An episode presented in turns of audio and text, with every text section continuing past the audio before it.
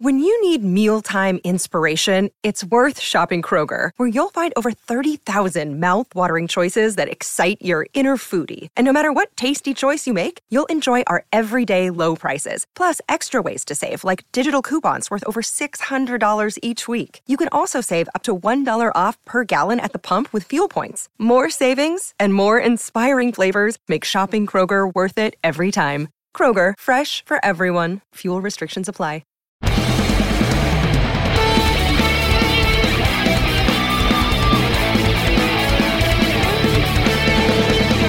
Hey, everybody, welcome back. It's another episode of Simply Amazing. I'm Tim Ryder from The Apple. Uh, Taryn Sharma, of course, is with us, and we have a special guest to open the show. Um, of course, if you're like me, anything labor relations, baseball or otherwise comes up, this is my my go-to to to get filled in on the details. Uh, Eugene Freedman, who is of course a labor lawyer, a baseball writer, and noted gangstar enthusiast, but that's for another podcast. Uh, Eugene, thank you so much for joining us, and um, quite an exciting day. Thanks, Tim, and uh, I'm glad to be with you. Uh, quite the exciting, uh, exciting news we woke up to on Monday.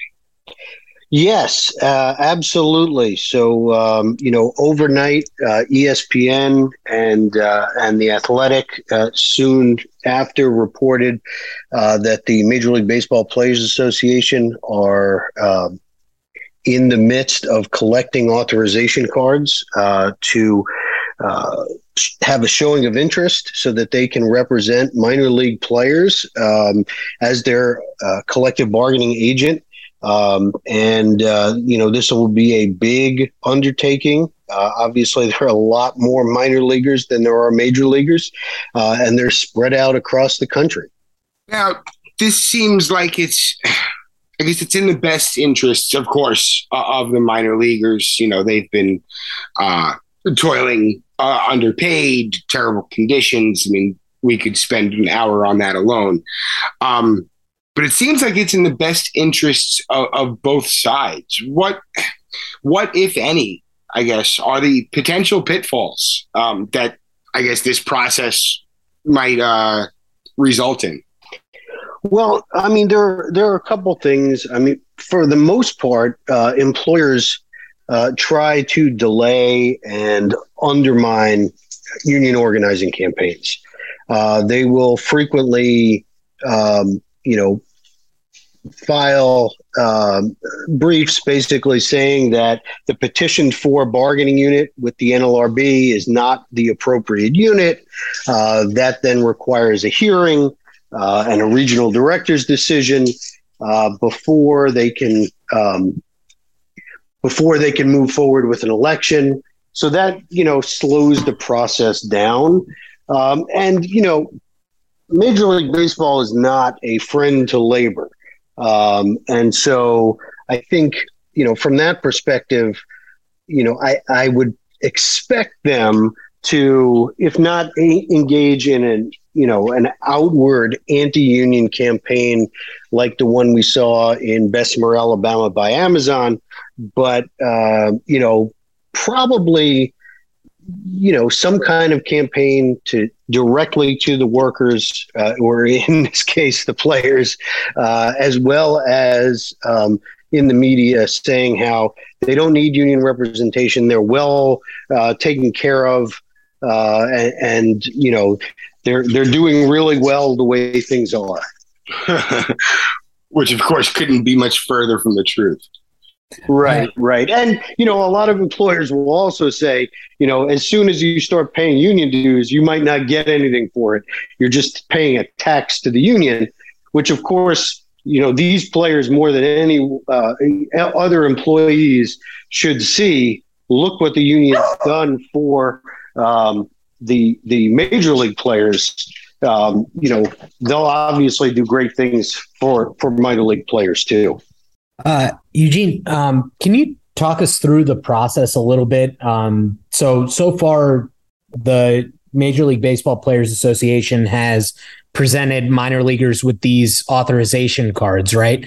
Um, what kind of information are they looking for on those authorization cards, and what kind of uh, numbers do they need to move to the next step, and what is the next step? So uh, authorization cards are are basically just saying I would like a, a vote in a union election. I want this union, specifically the Major League Baseball Players Association, to be my authorized collective bargaining agent. Now, the the cards themselves um, are held close by the union.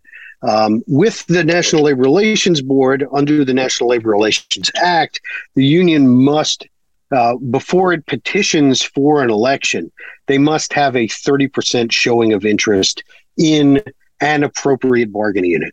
It doesn't have to be the perfect bargaining unit, but it has to be an appropriate unit.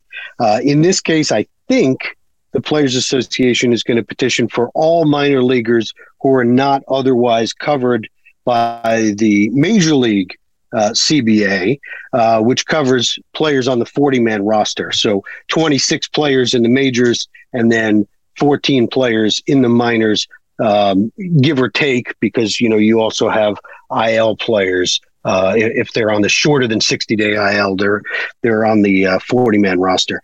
So you know once they have that 30 percent, the union can petition for an election but they're going to want more than 30%. Um, you know, most unions look for 60, 70, even 75% before they petition for an election. And the reason is twofold. One, they can ask for volunt or, or request voluntary recognition from the employer.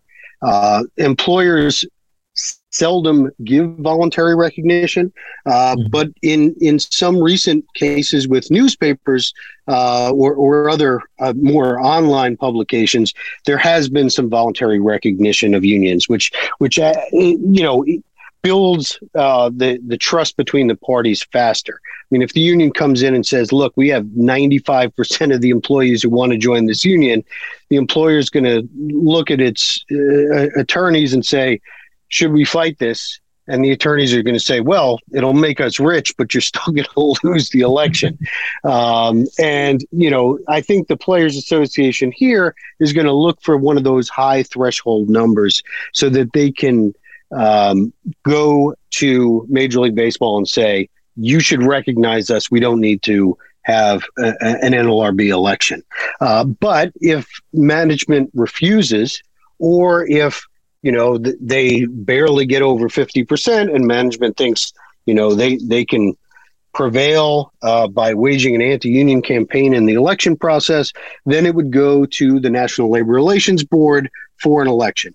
Some employers, and I actually expect this from Major League Baseball, will say things like, well, we believe the employees have a right to vote the the card just says they want an election. It doesn't mean they want the union.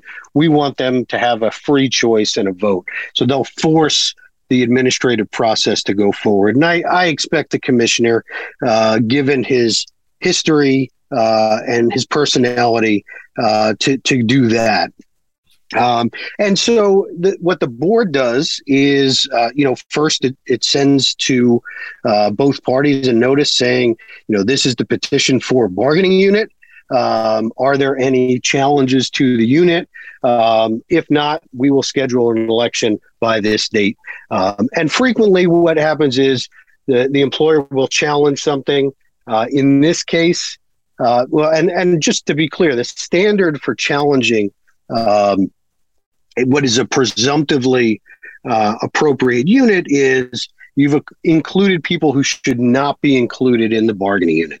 So you've included managers, you've included supervisors, you've included uh, HR confidential staff, um, or um, you know you've encroached on another group that doesn't have the same shared community of interest. Uh, in this case, I think the community of interest standard uh, the working conditions are pretty well shared across all levels of the minor leagues. Uh, there might be some argument that could be made over um, you know rookie ball because they play a shortened season. They're usually in uh, a particular area of the country, so they don't travel the same way. uh, that that they do in low A through AAA. Uh, so it, it's conceivable that you know uh, the regional director of of the National Labor Relations Board might agree with an argument uh, that rookie ball doesn't fall under the same community of interest as the rest of the minor leagues. But I think you know if they do petition for for what you know we call a wall to wall unit, meaning all uh, employees in the minor leagues, um, I think that that presumptively would be an appropriate bargaining unit.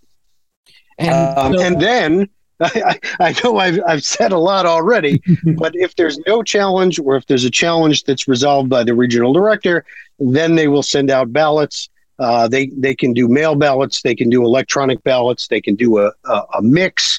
Um, it depends on on the regional director, um, and, and, then you know they will count the votes. Um, and you know if they do in person balloting, which would be very rare in this day and age for such a uh, wide widely spread out bargaining unit, um, I think you know you you'll have you'll have this mail ballot or electronic ballot system.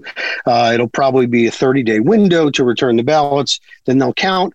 Then they'll announce it. Then they'll certify the results. Um, and and ultimately, the, there will be a new bargaining agent um, and union representing those employees. And and so, uh, how long do you expect the entire process from uh, this initial vote to ultimate certification to to take?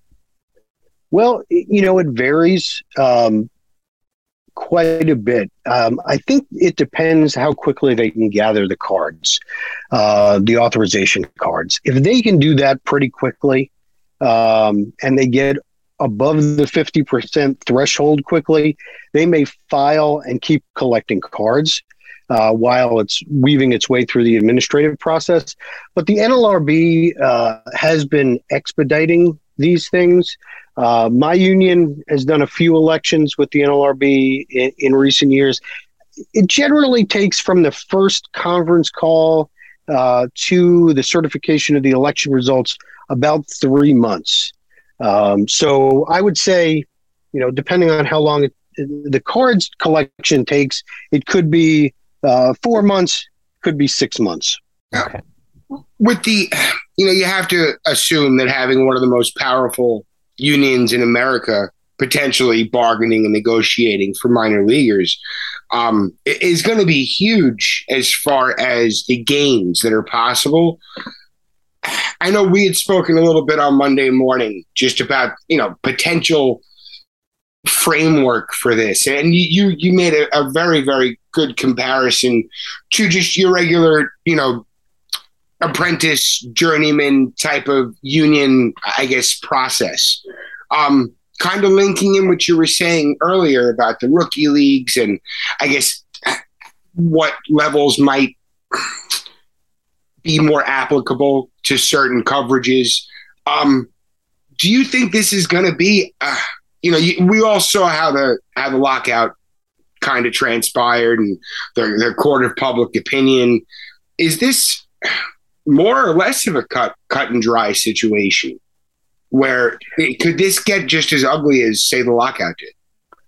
I think it could. Uh, generally, the first contract is the hardest contract mm-hmm. uh, because you're starting from nothing. Um, you're starting from basically management's unilateral rights to do anything they want at any time, as long as it uh, not a violation of discrimination laws, right? Um, so anything they do is is going to be out of whole cloth. Now they're going to do a lot of pattern bargaining. They're probably going to look at um, you know some of the the smaller sports leagues that that pay uh, lower amounts. Uh, perhaps uh, the Women's Soccer uh, Players Association, uh, you know, m- even Major League Soccer Players Association. Uh, those those unions are relatively new. They've recently negotiated um, contracts, and so you know those will be templates from the perspective of looking at comparable pay, perhaps. Um, but you, but also you know you have you have a host of of issues here to work through. Um, you know, the advocates for minor league players have been talking for a long time about housing um, and whether that housing is some kind of stipend uh, or um, you know basically community employer owned housing uh, you're going to have to create standards for that. Uh, it's going to be a long negotiation because those type of things really will be new. Um, and then you know they're going to bring a lot of templates over like the grievance process uh, like you know just run of the mill work rules uh, per diem for example. They'll bring that over uh, entirely and from the Major League Baseball contract, and then probably just plug in different numbers. Um, you know, the the difficulty, of course, is um, you know if you're looking at it from management's perspective, you know they would feed some of their favorite media talking heads. Uh, you know, this is millionaires versus billionaires. You can't say that with minor league players. I mean, minor league players, some of them in, in rookie ball make maybe $4,000 for their short season. Um, and even in AAA, if you're not on the 40 man roster, you're making maybe $30,000 for that, you know, six months, including spring training. So it's not millionaires versus billionaires. It's young guys trying to move up the ladder, really not making any money at all and you know they've got to live the rest of the year on that salary. So, you know, that media talking point is gone from management's perspective. So I think the public, uh, even though they won't know the players, the faces of the players won't be, uh, you know, the same. I, I, think the, the fans will be even more on the side of the players than they were during the last series of, of negotiations uh, in the lockout. You know, and I'm thinking like me. I, I'm I'm you know I'm hoping that Major League Baseball will kind of realize that you know if they thought that public opinion was was or, or approval rating was bad during the lockout, if they take a hard stance here, it's just it it seems like a misstep. It's just such a nuanced situation where you have the potential for these these ball players to go on to extremely lucrative, successful careers. Um, yeah, it's. Uh, I think there's a lot of potential for for headbutting, but um, you know, ultimately, you know, it doesn't. Feel like there are. Oh, I'm sorry. Go ahead. There, yeah, yeah, there there are some you know downsides for the players here though in terms of the the bargaining because you know the the major league players um, obviously have something to fall back on if they're locked out uh, if they go on strike. Uh, now, forty percent of them make the league minimum. Mm-hmm. Uh, you know they would need assistance from the union more likely than not, um, but a lot of the players wouldn't need assistance all of these players, if there's a strike or a lockout, would need assistance from the union, financial assistance, right. uh, just to make ends meet. Uh, the other thing is that these players, for the most part, are probably viewed as replaceable. Um, whereas, you know, Francisco Lindor, Scherzer, um, some of the other players who were on the the contract negotiating team for the Players Association, they were the stars of the game. They're not replaceable at all. Nobody's gonna nobody in management is gonna say, "Oh, we don't we we don't need you." But they may say that about 90% of the minor leaguers. I mean, you got your first round draft picks that have already received their bonuses, you know, so the teams have made investments in them. Some of the second round you know have, have gotten pretty sizable bonuses. Some of the international players have gotten sizable bonuses. Everybody else they see them as you know if they lose them they lose them. No big deal. They haven't invested anything in them. Um, and you know so that's a lever of power that that the minor leaguers don't have as compared to uh, major leaguers. So i guess nuanced would probably be an understatement here yeah, I mean, all of this is very uh, complicated and nuanced, yeah. um, and it, you know, a lot of it is behind the scenes uh, power structure uh, pushing and pulling on on the other party. So it, you know there there's a lot that goes into that, um, and you know even even for someone who who has been through uh, you know ten or more contract negotiations.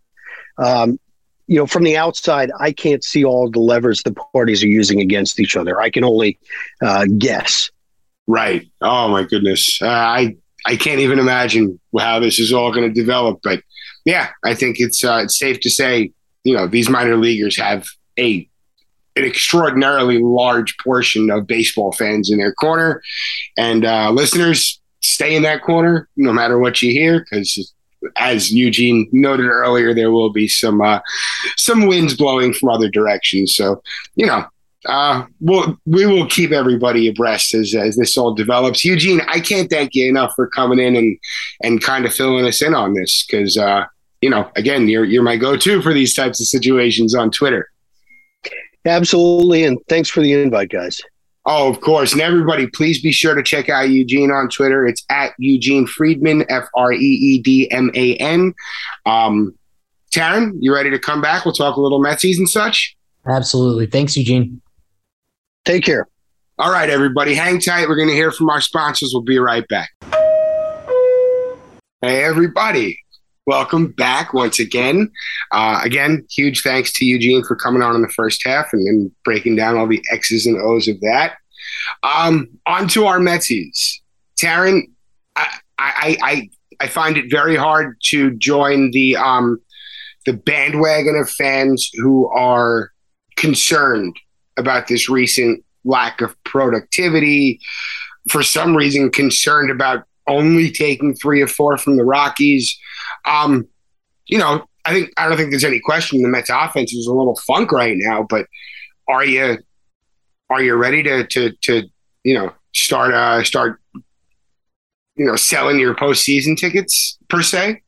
Um no. Uh well, the Mets have what 81, 82 wins, something like that. I it's not even September yet. I I think it if you live and die by every pitch, I think it's a little bit difficult to be like, oh yeah, this is baseball. Like there's ups and downs. I mean, most of the teams, right, are going to lose seventy uh, something times, e- even if they're good. So, um, yeah, I think that this is a great team, and they won the series. And if you looked on Twitter, you would think that they were on like a they had lost like six out of ten. Um, you know that going into the series against the Mets, the Yankees had not been playing well, right? And if you looked at Mets Twitter, sometimes you would think that that it was flip flop that the Mets were playing how the Yankees had been playing. Could you imagine what would have happened if we split with the with the Athletics? Like it's baseball. Teams can be good and they can still lose games. They can have a bad couple weeks. It happens. I think everything is so magnified right now because of how Atlanta's been playing. I mean, they finally lost a series uh, this weekend, um, and that that was helpful to the Mets. So it's three games. We've got a month of baseball to play. Both of the teams, the Mets and the Braves, have like pretty um, uh, schedules that are pretty heavy on second class teams. I would say second division teams. So um, yeah, it's going to be about who who takes care of business in those lesser games. Um, but before we get there, the Mets have a big series coming up with um, you know a team that they hope to to play deep in deep in October. Oh my goodness, this Dodgers series is going to be incredible, and and and, and it's you know I don't think it's you can't say it's ideal that the Mets are quote unquote backing into this series. Um, much has been said about Francisco Lindor's little slump, and and I find it very hard to to put any water into that bucket. You know what? I mean, after uh, he started off the season on a, on an incredible tear, broke his finger. Um, even at the Apple, I went on the Apple and said, you know, at the very least, the Mets just need consistency because he's the type of player who can bring everything together. And pretty much since that article came out, this is not. I have no no part in it. I swear. Um, he's been that guy. And, and, you know, this little slump that he's in now, I think it's one for 21. Like, it's a bad week. That's it. There are other guys who were who had really tough weeks. Vogelbach went one for 14. Naquin went two for 10. Even Starling Marte, who's been red hot, went four for 20, and he's still got like a 150 something weighted runs created plus since the start of the Atlanta series. There's enough talent here to carry the weight when a Francisco Lindor or Pete Alonso slows down. And you got to think that heading into a series like LA with, you know, I guess everyone was talking on Sunday night throughout that whole St. Louis Atlanta series about the postseason feelings, like it felt like a postseason game. That's pretty much what the Mets are heading into on Tuesday night. And, um, you know, they're not going to have their their frontline starters out there. They have a slumping offense, but it's kind of it's in these spots that you know you're up against the wall and and maybe you come with a little bit sharper game. And i think that francisco lindor and pete alonso are going to be the ones leading that charge as opposed to you know sulking oh we're, we're really not hitting well right now. No i don't think this is the team that's going to buy into that. No and they haven't all year right? They've always bounced back. Listen bad luck is going to happen. Um good luck is going to happen right but uh, yeah, that was that was just a, a tough game. Um, Mets didn't create enough opportunities, and this offense is not driven by the long ball. So I think the guys who they brought in to hit more home runs, hit for more power, when they're not doing that, I think that also makes it more clear when a guy like Lindor is is dipping a little bit. Um, but yeah, I, am really excited for this series. I think you know the Mets played very well when they went to LA earlier this year. Uh, that was during a really difficult road trip. Ended up getting the split. Got a really good outing out of Trevor Williams in that game. That was the Adonis Medina game, mm-hmm. um, and I feel compelled to like bring that up because uh, this season, you know, it, it feels on one hand that it's gone very quickly, but you look back and there's so many good moments um, and and so I'm really excited to see how they match up. Again, we've talked about it all year. It's like another little test, and and we will have three really good starters. So yeah, Walker, uh, Jacob Degrom in the second game, and then uh, Chris Bassitt in the uh, in the last game on Thursday. Which the is benefit, the benefits of breaking up the aces are being revealed already. That's right. Yeah, and so um, I, am excited to see how they do. I, LA is a tough team. They have probably the biggest Met killer of them all in Freddie Freeman. So, oh, dude, um, Mookie, the series Mookie had in Miami, which I had no idea they were playing again on Monday. Um, he hit four home runs in from Friday through Sunday, just tanking balls, tanking them. Uh, you know, Mookie's one of my favorite players in baseball, and I think he goes under the radar with you know just how elite of a ball player he is. You know, if Mike Trout wasn't around, I think Mookie would be in the conversation for greatest player of his generation. He's yeah, so I mean, good. Oh, he had that one year right where he was worth so many wins. Um, the, I think it was his MVP year. Was that was 2018 when the Red Sox won? Yeah, yeah. Um, was that 2018? No. Yeah, I think so. No, yeah. 2018. Yeah, 2017 was the Astros. Yeah, I think it was 18. Yeah. oh, right, right, right. Yeah. Beat yeah, Dodgers. Uh, it's hard to imagine the Dodgers having such trouble in the postseason. They've kind of pulled out all the stops to to change that. Ah, anyway, I'm sorry. Go on about Mookie. oh no, yeah, he's just he's a great player, and I love athletic outfielders. That's my favorite type of baseball player. So, um, yeah, I, I love watching him play, and I wish he wasn't on the Dodgers, but yeah, he's a he's a great player. Um, you, you were a Mike Cameron fan, Taryn. Yeah, well, him, Kenny Lofton. Yes. I really like Kenny Lofton. Shout out to Jolly Olive over at Chase Station. He's one of the biggest Kenny Lofton fans I know. Nice. Dude, I went to, all right, so my buddy is a big Yankees fan. In 2000, the summer of 2004, it was his 21st birthday. We went to Yankee Stadium. Yankees were down 2 nothing in the bottom of the ninth, and Kenny Lofton and Hideki Matsui, I believe, hit back to back home runs with two outs to tie it. The game went to like the 16th inning or the 15th inning, and the Padres scored four in the top half The Yankees came back and scored five or six. I guess five.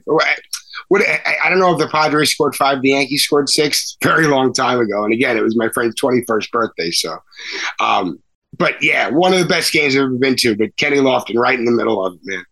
Yeah, he's a, a great player, and um, I, I, think the Mets have a lot of great players too, right? So, uh, yeah, I you're talking about October. This is this is a nice little preview. I, I think with Gonsolin not being available for the uh, Dodgers, he'll probably be back. I would imagine by playoff time. So um, they're down one of their stars this year, but uh, I think May is back right for them, and he's, he's uh, disgusting. I don't even. I don't know if they're going to see him this week. I don't know what the Dodgers. They're all yeah. TBD on MLB, yeah. and, and I just got out of work. I haven't even looked at Fangraphs. Um, is he slated? Hold on. You know what? I can pull it up right now because he's so nasty. Oh my god, the two seamer, the slider. Oh, disgusting. Dodgers, Fangraphs, tips. Yeah. Uh, Fantasy Pros says that it would be Heaney, Anderson, and then May in that last game. So it would be May against Bassitt, Anderson against DeGrom, and then Heaney against Taijuan Walker in this first game.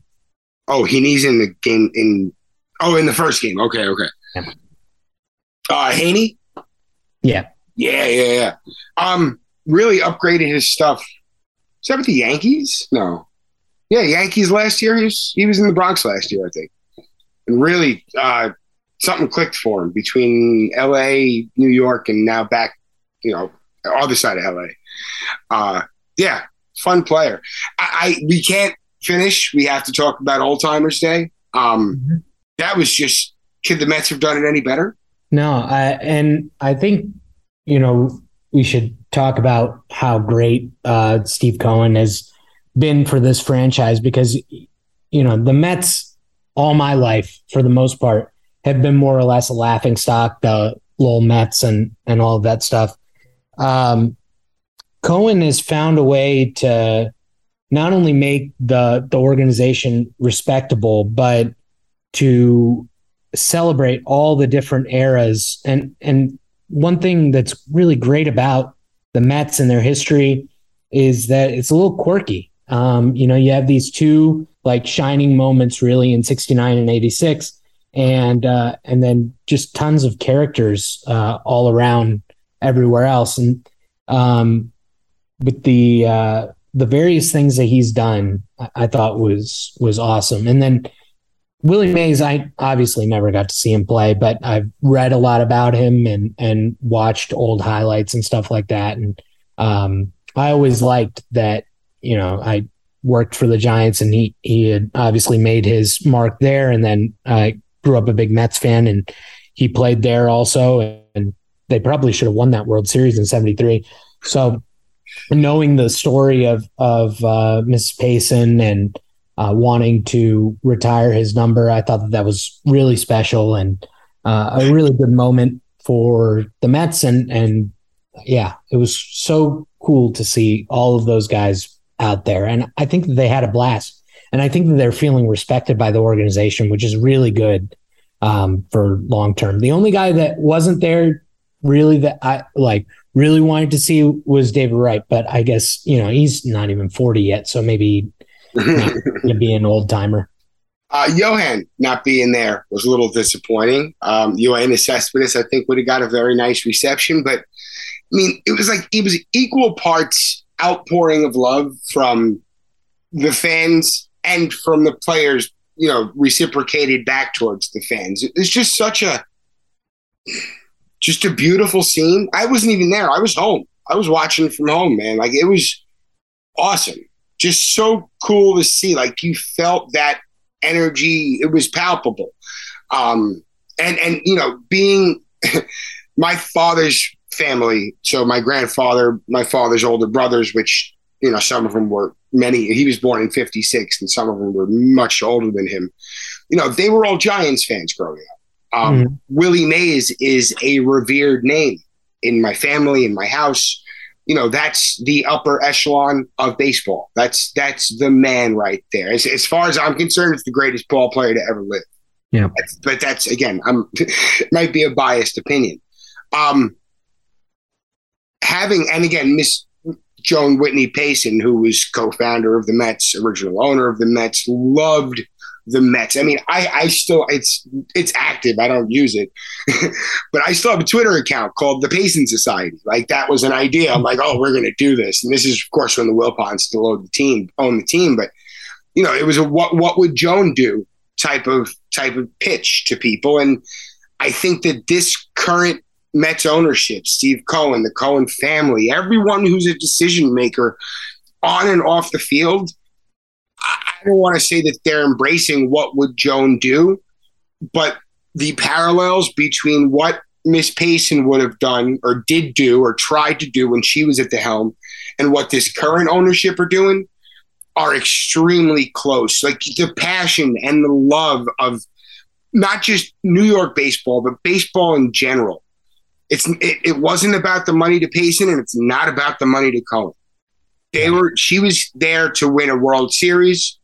Cohen is here to do the same, and and that's their number one priority. And, and I think that Sunday, uh, Saturday was just a, it was an accent mark on that entire vibe, that entire point of view, the the whole commitment to winning that we really haven't even begun to see yet. That's the I think that's what's being painted. That's what that's what the painting's being brushed with is that commitment. And that's the whole scope of everything. It's just uh, you know, on the field, it's a very exciting time to be a Mets fan. Now off the field, you know, that was just it was special. I checked in on my mom who wasn't around Saturday. She watched it, she DVR'd it, watched it Sunday. And I caught her during the Mays thing and she's crying, like just hi mom by the way um, just you know it's what being a Mets fan is all about. I put the picture up on Twitter, and I hope that man isn't upset that his face was plastered all over social media. But I figured SNY caught him. He's already half in the bag, right? Yeah. You know, he's very, very emotional during the Mays thing, and I think all of us who have a family member who, or a friend or whatever, who, who was around during that era, and we know that they were right there with him. I mean, my father passed away in 2015, and again, huge Willie Mays fan. When he came to the Mets, it was a cause for celebration. It was just, it was beautiful, and uh, yeah, you know, I think that struck a chord with uh, on so many different levels with so many people. I'm sorry, I didn't mean to ramble on, but I'm oh. still kind of in awe what I saw this weekend. It was oh, so cool. That's great, and I, I think that's the that's the goal of doing stuff like this. And I think Buck pointed out in the post game the reason why most more teams don't do this is because the owners don't want to pay for these things. And he said, you know, believe me, this wasn't free. And I heard um, that Cohen picked up airfare and hotel for everybody in their families. Yeah, and and you know, uh, that's that's just a, a special thing. It's a, it's a good thing to. Um, I'm just very grateful that he owns the team now. Um, and you know what? We deserve it after the ownership that we've been through? Well, you know, I think it's all about priorities. And I'm not going to sit here. If we were going to rag on the Wilpons, we could probably tack an hour onto this episode. We're not going to do that. We spent like, you know, a decade doing it. Um, the progress that's been made in such a short time is remarkable. But mm-hmm. coming from where we were, it just means that much more, I think, yeah. at least for me you know, we've seen the depths, like the the the the, the cellar of being a base of being a baseball fan, diehard baseball fan. You know, live and die. Like to to to bring it full circle, those fans who live and die with every pitch. You know, I, I don't knock them. I've anything, I tip my cap to them because rooting for a team like the Mets to put mm-hmm. yourself through that. Oh gosh, I did that for a long time, and and and you know there were a couple of big losses and collapses over the years, and I said I'm not going to let myself uh, let my life be affected by a sports team, and I've done a pretty good job of, of doing that. Maybe it came with age, but uh, boy, what a um, just what a a different time, and I think everyone's kind of just catching up. It's it's it's fun.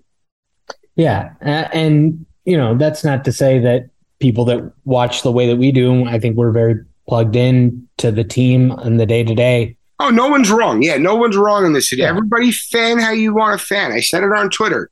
Don't let anybody tell you how to fan. However you enjoy this game, that's that's the way. Yeah. But, you know, also if you are that type of person and you choose to put negativity out there constantly and and you say stuff like this is the worst trade deadline that any team has ever had in any sport, like something ridiculous like that, you know, maybe understand that people are going to uh, push back on that. So, um, we we love this team and we watch and uh, and and we feel bad when they lose, but um, no one loss or one week or even a couple weeks is the end of the world. So, Dude, a, a loss, a season, a season isn't the end of the world because you know what? There's another one coming in a few months, and that's always going to be there. It, it's it's the beauty of this game. Not only do you get a game a day for like six months, when it's over, win or lose at the end of the year, it all starts again in a few months. It's just it's it's the perfect game for me, and I'm sure you feel the same. Yeah, absolutely. Oh boy, hope spring and eternal. Hope being you know extinguished by May. Eh, how many seasons have we we been down that road where, uh, and, and maybe oh maybe they drag you on through August and then you know cut you loose. Maybe they bring you up to the last couple of weeks, or you know, in a couple of years cases to the last week. You know, the ratio of how many times it's worked to how many times it hasn't worked out is uh you know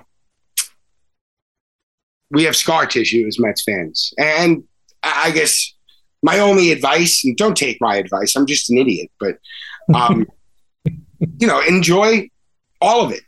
Yeah. It's a tough loss, you know.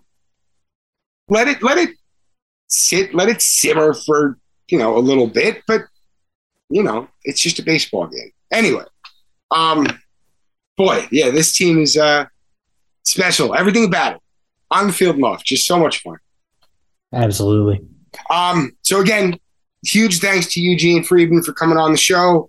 Uh, congratulations to the minor leaguers for having this opportunity, and and you know I'm sure that they'll be uh, putting very very good thought into all this, and I'm sure we'll have updates. And uh, good luck to the New York Mets against a generational ball club in the Dodgers. And uh, Taryn, you have any predictions? I do. I'll let you go first, though. Uh, if we win the the Degrom start, I'll be happy. Okay. Um, Taijuan Walker's going to have a good start. Degrom's going to have a good start. And I think Bassitt's going to show up, but I'm not going to say the Mets are going to sweep. They're going to say two out of. I'm going to say two out of three and I am not going to pinpoint which ones, but I think the starters will show up. I just I'm really hoping that the offense does too. Yeah, two out of, two out of three, baby. Let's go Mets. That'd be great. All right, everybody. Um, we'll see you. You know, see you soon. Let's say um, end of the weekend, early first thing. Uh, I mean, you know, you know what? Taryn, you around this week? Should we should we commit to Friday? Yeah, I hope so. Um, All right, um, we're, we're, we're back we're back on Friday. All right. It's settled then. All right, everybody. We will see you then. Another sign off. It's let's fucking go Mets. And uh, we'll see you next time. Peace.